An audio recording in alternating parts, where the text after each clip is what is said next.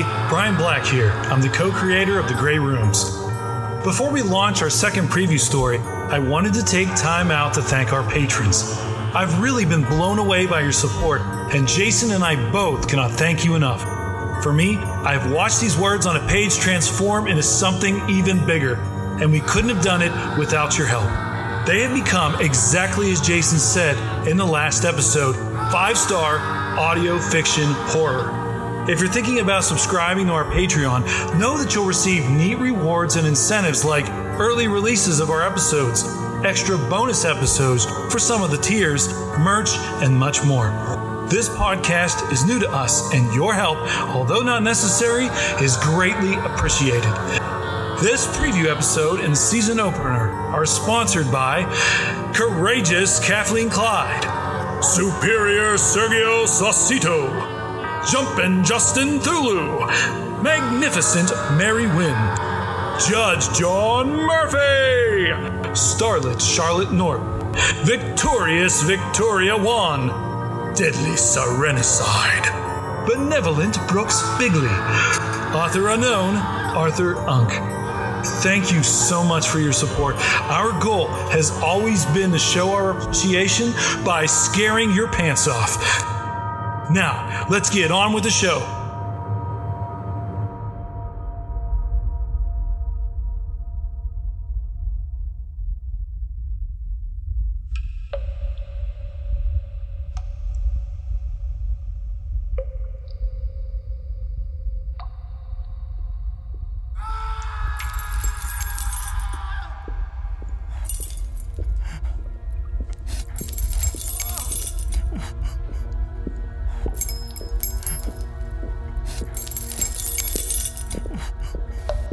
You. You've come back.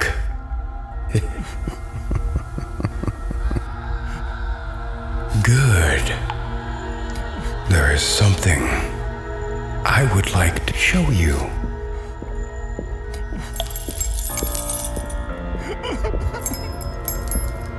Oh, oh God. Oh God, no. No, no, no, I, I won't do it again. I won't. Oh God, please. Please, no. But first, I have some unfinished business.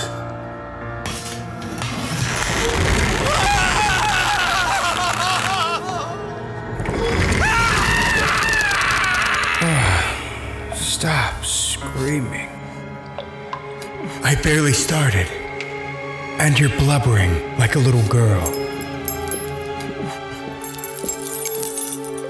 Now, I know you all are listening, so I want you to understand that I support girly people.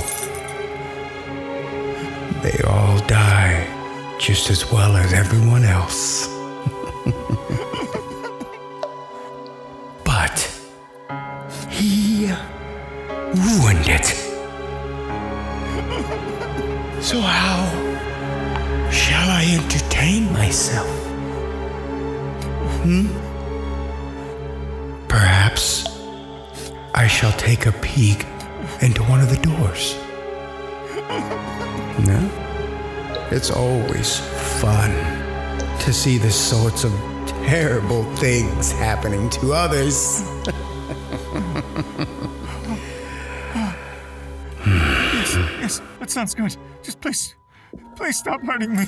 Oh, shut up, you. I was talking to them.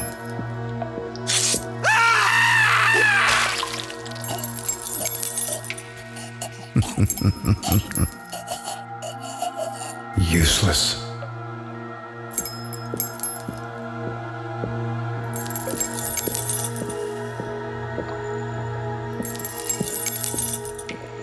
One day, it might be you being tortured on the rack.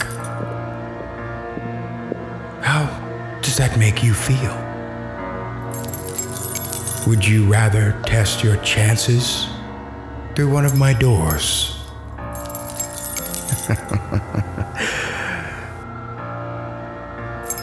Behold, room eleven twenty-five.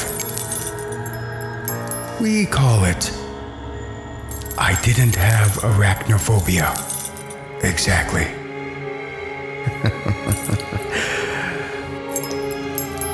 But we have a feeling. You will.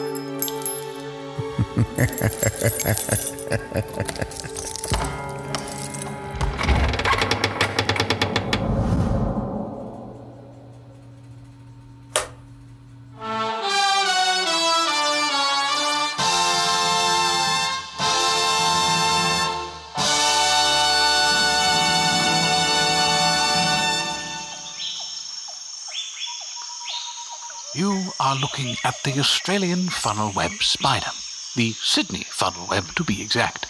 It is considered to be one of the deadliest spiders in the world, having the venom to kill a human in fifteen minutes. These particular spiders can grow anywhere from one to five centimetres. Their chitinous, cheliceraal fangs are powerful enough to pierce a fingernail. What happens to their victim? The venom can cause severe effects to the nervous system.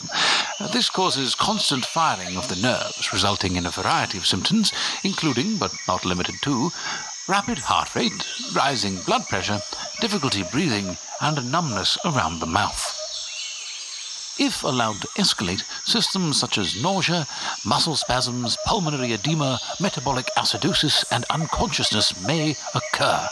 Do not be alarmed, however, as you view these fascinating arachnids. They are quite secure.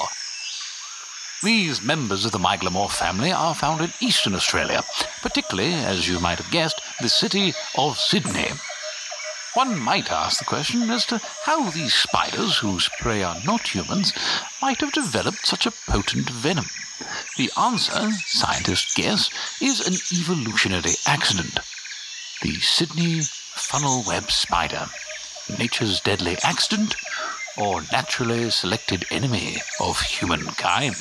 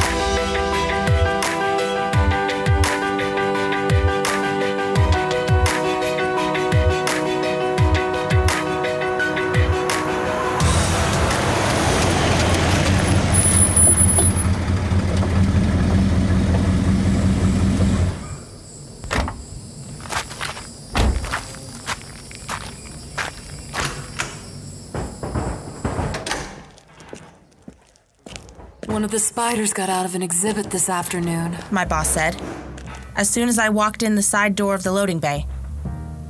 The hand that had been automatically reaching for the time clock stopped moving, and my mouth fell open. She grinned at my response. It's nothing to worry about. The scientists are looking for it. They're confident they'll find it by morning. A spider as big as the Australian funnel-web spider can't just disappear. Without waiting for a reply, she breezed by and was out the door.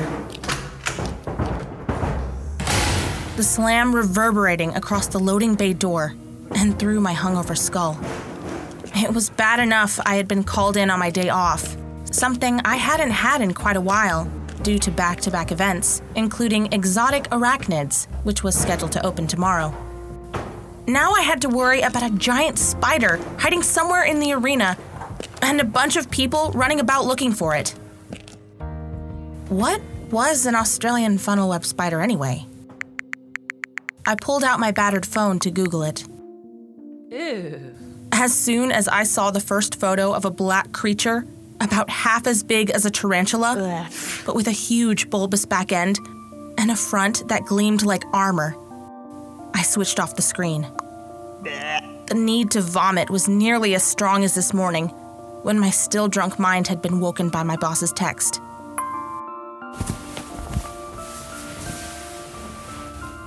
I was quick to grab my stuff and get to work.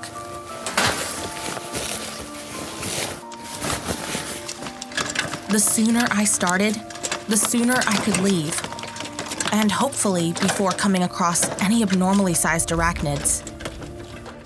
Being a custodian was mind-numbing work that everyone should do once in their lives, if only to learn not to be a fucking slob.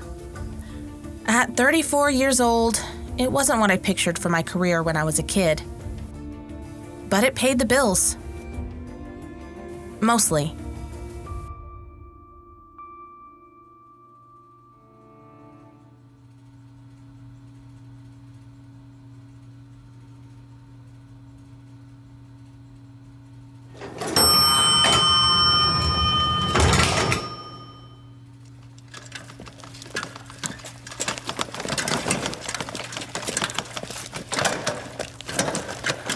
Entering the main office suite with my cart of supplies, I set to work dusting every picture frame, computer monitor, and bookcase. Wiping off desktops and communal countertops was next.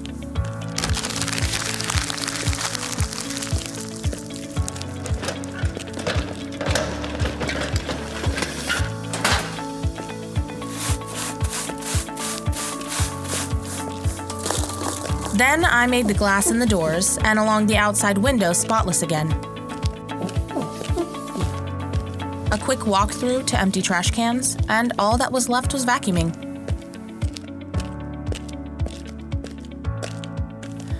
I checked my watch before turning on the vacuum.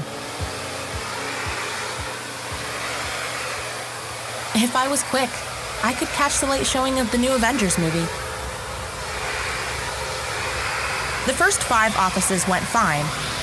By the sixth, the red light indicating a clog had turned on. Grumbling and cursing all the way, I pulled the vacuum over to a chair and sat to diagnose the problem. With these older models, typically a paper clip caught in the hose and held more and more debris until nothing could pass through. The unwound metal coat hanger we kept on the custodial cart would clear the clog with a few swipes from the hook on one end. When I pulled the hose from the vacuum, dirt and tiny pebbles fell free. Keeping the hose pointed away from me, I inserted the hook until I felt resistance. I wriggled it around a few times before pulling it out. Some sort of sticky white residue clung to the hook. Wisps floating lazily as air from the vents took hold. That was weird.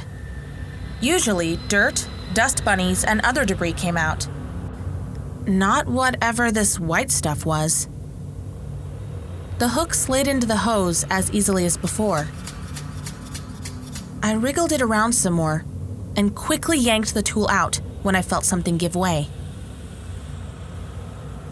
A big clump of the white stuff clung to it. Black specks tumbled after. It seemed I had the clog this time. My hand froze as I went to insert the hook again. The pebbles were moving. Tiny bodies rushing in every direction on the carpet. The hanger fell from my limp grasp. Jumped to my feet as more tiny bodies poured from the hose.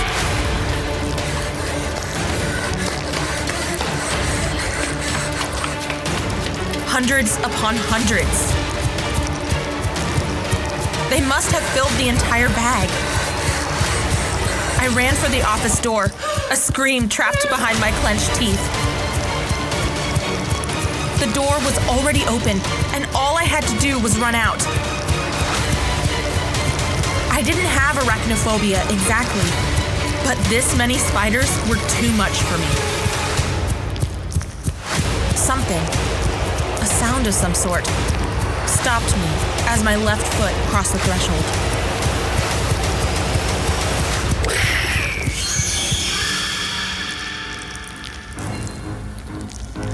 My eyes bulged at the sight that waited when I turned back.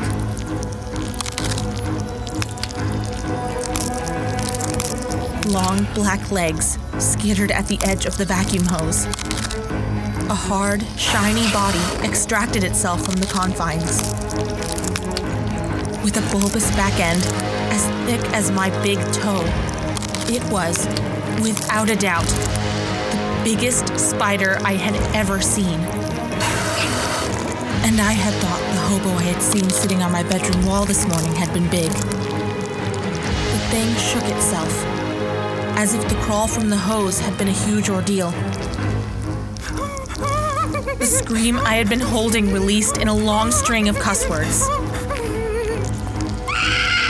I bolted from the room as the obscenely large spider ran at me. I had forgotten about the babies when the giant had pulled free. The hallway was a writhing sea of bodies that crunched as I ran. Maybe it was all in my head, but I could have sworn I heard howls of fury from the direction of the office I had fled. The worst possible thing that could happen did. And just before I reached the door to freedom, I had dropped a cleaning rag. It was covered in black bodies, so I didn't see it until my shoe caught. I almost regained my balance, even stumbled a few times, but it felt like one of those slow-motion movie scenes in a comedy, when a clumsy person has a spectacular fall. Except there was nothing spectacular about my fall, and it gave the spiders all the advantage they needed. The babies were on me in seconds. My throat burned from the screaming that hadn't stopped since it had started. Tiny bodies surged into my mouth, gagging and choking me as they slipped down inside. Blinding pain, such as I hadn't felt since falling out of a tree and breaking my arm when I was fourteen, tore through my calf. The giant had caught up to me. Jeans were no match for fangs as large as its. They tore into fabric and flesh alike with ease.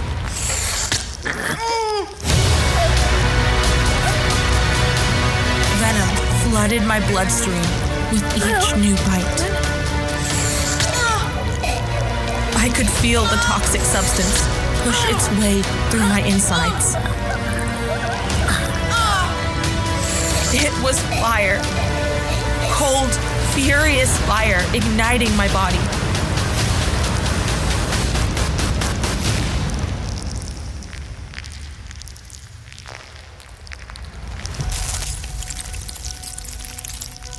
Before oblivion took me, I remembered seeing the scientists searching the upper levels of the arena. They had cleared the ground floor before I arrived. No one would be close enough to hear my screams or call an ambulance. And my phone lay on top of the custodial cart, where I could just see the pink case peeking over the edge.